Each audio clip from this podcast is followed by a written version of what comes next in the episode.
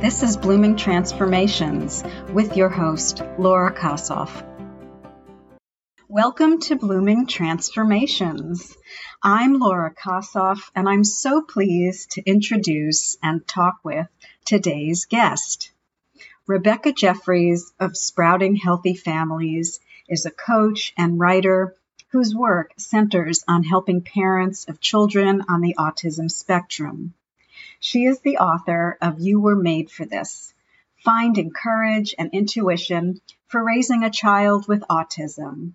And she's the host of the podcast, The Caretakers. Welcome, Rebecca. Thank you, Laura. It's delightful to see you again. Thank you. Good to see you too. So please start out by telling us about your work and your journey to where you are now.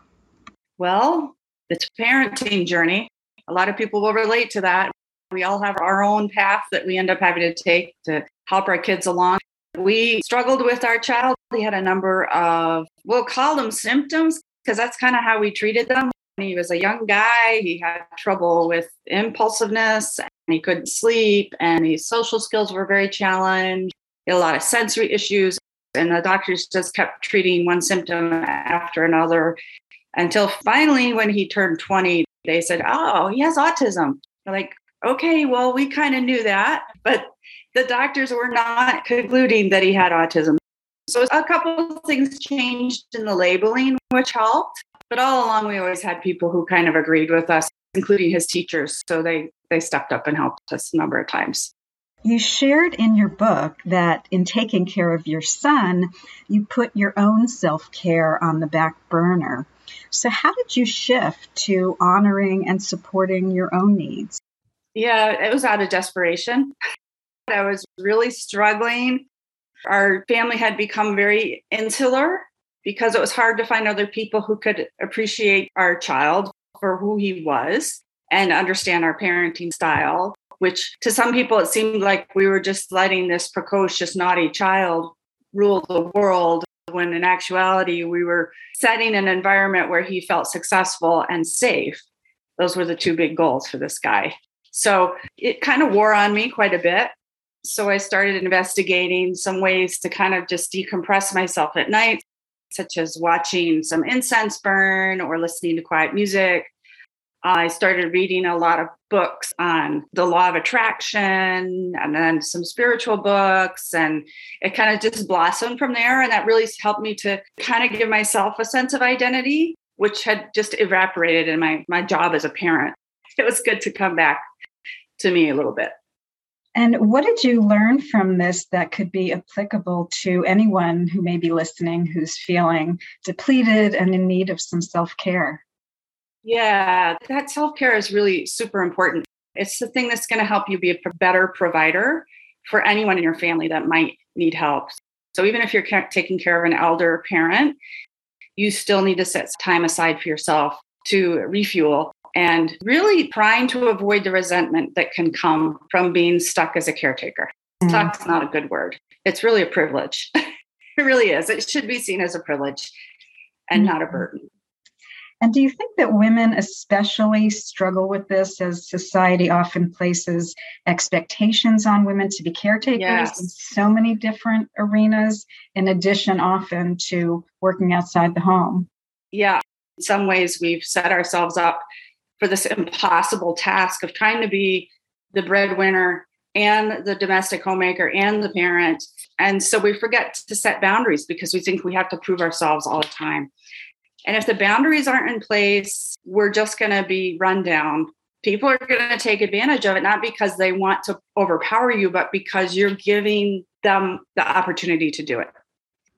And what mindsets do you think we have to change to practice good self care in addition to setting good boundaries, as you mentioned?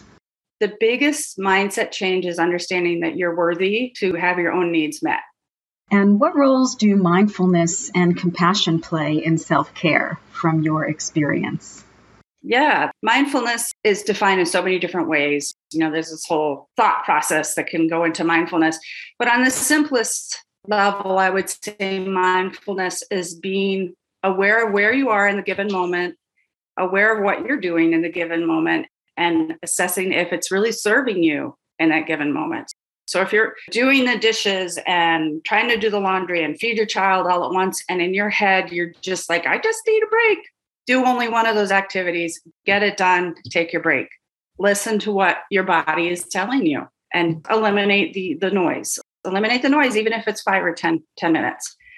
And that helps to build your compassion for your own needs and recognizing them and making you a better caregiver. Yeah, and in your book, you highlight um, not only the value of good self care, but you offer ways to practice it. Can you share some of those that you haven't already mentioned? Yeah, I think one of the most important ones, this is one I really benefited from, was engaging in an activity that was just for me. There were two. Early on in, in parenting for me, it was one day a week I was out doing music with my friends we were out making music. I looked forward to that night. I knew my husband was home with my son. They were safe and happy, and I could just go out and be the musician for a few hours. And I'd come back uplifted and ready to take on another week. And then later on, um, I re embraced horseback riding, which was a, a love of mine from my childhood. And that gave me an hour or two at the barn where I was only focused on what the horse needed and what I needed to do for myself in the barn. So that also was very healing and rejuvenating. And speaking of music, I know that you have a degree in music education and you've taught for over 35 years. Uh, you're also a very accomplished musician in your own right. I've heard you play the flute online and you play beautifully. Um, what role has music played in your own healing and well being, in addition to those music nights that you had scheduled? Yeah, it helped me keep a little bit of my professional self on the side because I was freelancing. I could decide how much I wanted to work. I worked just enough, keep my sanity, just enough to keep my sense of identity as a musician. So once a year, I would go away for four days to a convention and just get totally flooded in music and, you know, love for music. And it would hold me for a long time. I know there has been a lot of research done on the healing benefits of music. Um, in doing research for this discussion, it was very validating to learn that music has been shown to reduce pain, lower blood pressure, support the immune system and healthy cardiac functioning, and even improve memory. Um, research has also shown that it has therapeutic neurological effects activating areas of the brain and even creating new neural pathways. So, how do you recommend that others incorporate music into their lives for healing, even when they're very busy and have lots of commitments and responsibilities that they're balancing? Yeah, so Alexa is a good friend. if you have a, an Amazon Alexa, ask her to play something for you, even if you're doing the dishes, ask her to play something for you you know you've got your cell phone mm-hmm. it's available everywhere. Just remember to treat yourself to it. But another recommendation i want to give which is probably a little bit harder to achieve but that is to catch as much live music as possible because live music is bringing you vibrations completely different from a recording. And you're vibrating with everybody in the room. You're feeling the vibrations through the floor and through your chair and through your facial bones. And it just really uplifts you yeah, I know that I had told you that I used to go to these free concerts at Juilliard, and then with COVID, they had to stop. And I've really missed them because being in that space with the musicians and feeling the energy and the music and the vibrations, it's really a very powerful, transcendent experience. So I truly understand exactly what you're saying. Now, I wanted to ask you about your podcast. Uh, you are the host of the podcast, The Caretakers, on which I am grateful to have been a guest. And you've expressed that your intention is to speak with people who are healing, inspiring, and improving things in the world. So please tell us about the podcast. Yeah, so the podcast came out of COVID. um, I had started a small Facebook group and I just was seeing had some really, really interesting people joining. And I wanted to get to know them better and kind of share a, a, an outlet for them to reach a bigger audience. So I just started doing these little short 10 or 15 minute interviews and I found I really enjoyed doing it. because initially I was just broadcasting them in the group, but then I went ahead and, got a uh, Buzzsprout account, and so now it's splashed all over those platforms, which is great. And I have just had the best time meeting incredible people from all over the world. Fantastic. And what other obstacles do you see that can get in the way of good self care that, that women may be experiencing? Yeah, communicating to your family when you need to take time for yourself is super, super important. And it makes us uncomfortable to ask for it. We're just kind of educated to not ask. And we need to get over that hurdle and step up and say, This is what I need. I mean, they're all crying to you. I need my clean clothes. I need dinner. I mean, you can take a turn too and say, I need dot, dot, dot. Find the mm-hmm. courage to do it. It's important. Yeah, I was reading a quote by Eleanor Brown. Uh, the quote is Rest and self care are so important. When you take time to replenish your spirit, it allows you to serve others from the overflow. Is that something you agree with? The idea that if we're depleted, we're running on empty, like pushing a car with flat tires up a hill. Right. Absolutely true. Yeah. If you're running on empty, you have nothing left to give. You're going to be short tempered. You're going to be angry. The resentment's going to grow. It's really hard to keep your composure. It's hard for anybody, whether you're a caretaker or not, to keep your composure when you're not rested super important.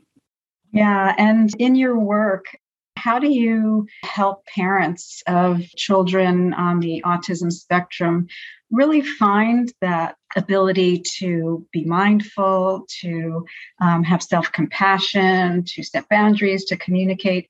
Do you have any any additional suggestions on how to practice self-care when there may be a lot of stressful um, external situations? That's a lot of the material that's covered throughout my book is how to to reach those goals. Um, there's not one single solution for that. I think i'll focus on communication because if, if the communication is there you can't ask for what you need. And if you can't ask for what you need you can't set up the boundaries. If you can't set up the boundaries you know it just kind of domino effect.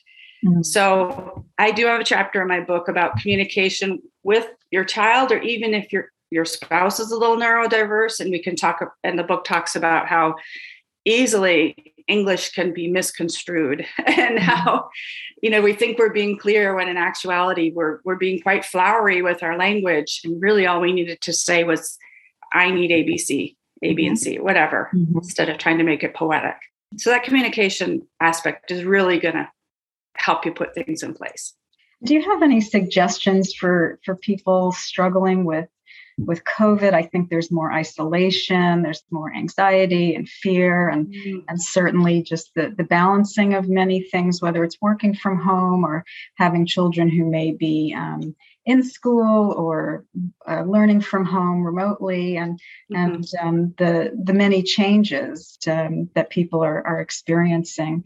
Um, what what are your thoughts or, or insights that you could share to to someone who's really um, in that state right now? Yeah. So, you know, I just had this discussion with my husband in that it, as difficult as everything seems right now, I think we're also being given a gift and an opportunity to reevaluate the habits and systems we've had in place for how we're raising our kids, how we set up our families, how we address work. And this is a chance, especially for those who have had their, their life kind of thrown up in the air and it's a mess if you keep thinking it's going to go right back to what it was, you're just fooling yourself. And if you're waiting for that, you're just going to be disappointed. So take this time to reevaluate and reconsider some options. Um, I have a number of friends who just decided that they hated their work. They realized that after they stopped work, they hated their work. So now they're doing different work. Or they've decided to work from home and they love that so much better than what they were doing before. Or, well, the kids were home working online, they really love the homeschool option. So now they're embracing that. So be open to change, not as an upsetter, but as an opportunity. Yeah, I think the word in, in Chinese for um, for crisis is opportunity. And right. The idea that when when things come to a head like this, that we can have a reboot, a, a chance right. to really re-examine and reevaluate, mm-hmm. and, and hopefully make changes that will lead to a, a happier, more balanced life. And have you heard from others, including people you've worked with, that taking time for self care has improved their health, well being, their relationships with their partners, with their children? All of the above. Plus, another characteristic is their spirituality. There's mm-hmm. more room for them to embrace the unknown, to mm-hmm. explore the unknown, and to revisit the sense of wonder mm-hmm. that all of us kind of lost with the mm-hmm. internet and television just bombarding us with stuff all the time. Mm-hmm. Getting out with nature can mm-hmm. really help reignite that yeah. curiosity. Um, so yeah, a lot of that has has come to blossom now. So, how important do you think nature is in self care? I know that nature is very important to me. Even though I live in a city, I try to get out with the trees and grass whenever I can. How significant is nature to you? And have you noticed that it's a great way for people to start experiencing self care and grounding? That's a huge part of our lives as a family. Uh, we're all hikers and swimmers, and we moved to South Carolina to be closer to the beach. We've always lived prior to that in near the mountains, so our vacations are centered around outdoor activities. It's just if you're not partaking of it, it's you're cheating yourself. You're cheating yourself of a grounding. You're cheating yourself of that wonder of seeing things you've never seen before, of hearing and smelling things, and of hearing quietude, which gives you a chance to to become reflective. That's super important. I think that nature gives us an opportunity to have a sense of awe in the beauty of nature. It's grounding, being connected to the earth, and the smells of the soil and the grass. And if you're near water, that can be very healing and profound as well. If I might just add very quickly, I know you, you say you're in a city, but there's a lot to be seen in the cities too. If you look, you can find it. I agree. I think that if you look, you can find pockets of quiet and areas of oasis. Do you have any final thoughts you want to share on how people, especially women, can honor themselves and practice replenishing self care? Yeah, just take a few minutes to think about what makes you happy, what makes your nervous system relax. Make a note of that and revisit that. Honor yourself with that. It really is something you are worthy of, and it's necessary for your own well being. You can find out more about Rebecca's work, including how to order her book, on her website, sproutinghealthyfamilies.com. Her podcast, The Caretakers, is available on Buzzsprout, Spotify, and Google Podcasts. I will include these links on my podcast page on Buzzsprout and on my website where the podcasts are listed. Rebecca, thank you so much for sharing your journey, expertise, and wisdom. It's been wonderful to have the chance to speak with you and learn from you. So thank you very much. Thank you for inviting me, Laura. Thank you very much for listening. This is Laura Kossoff to learn more about my work, please visit my website, bloominglifepossibilities.com.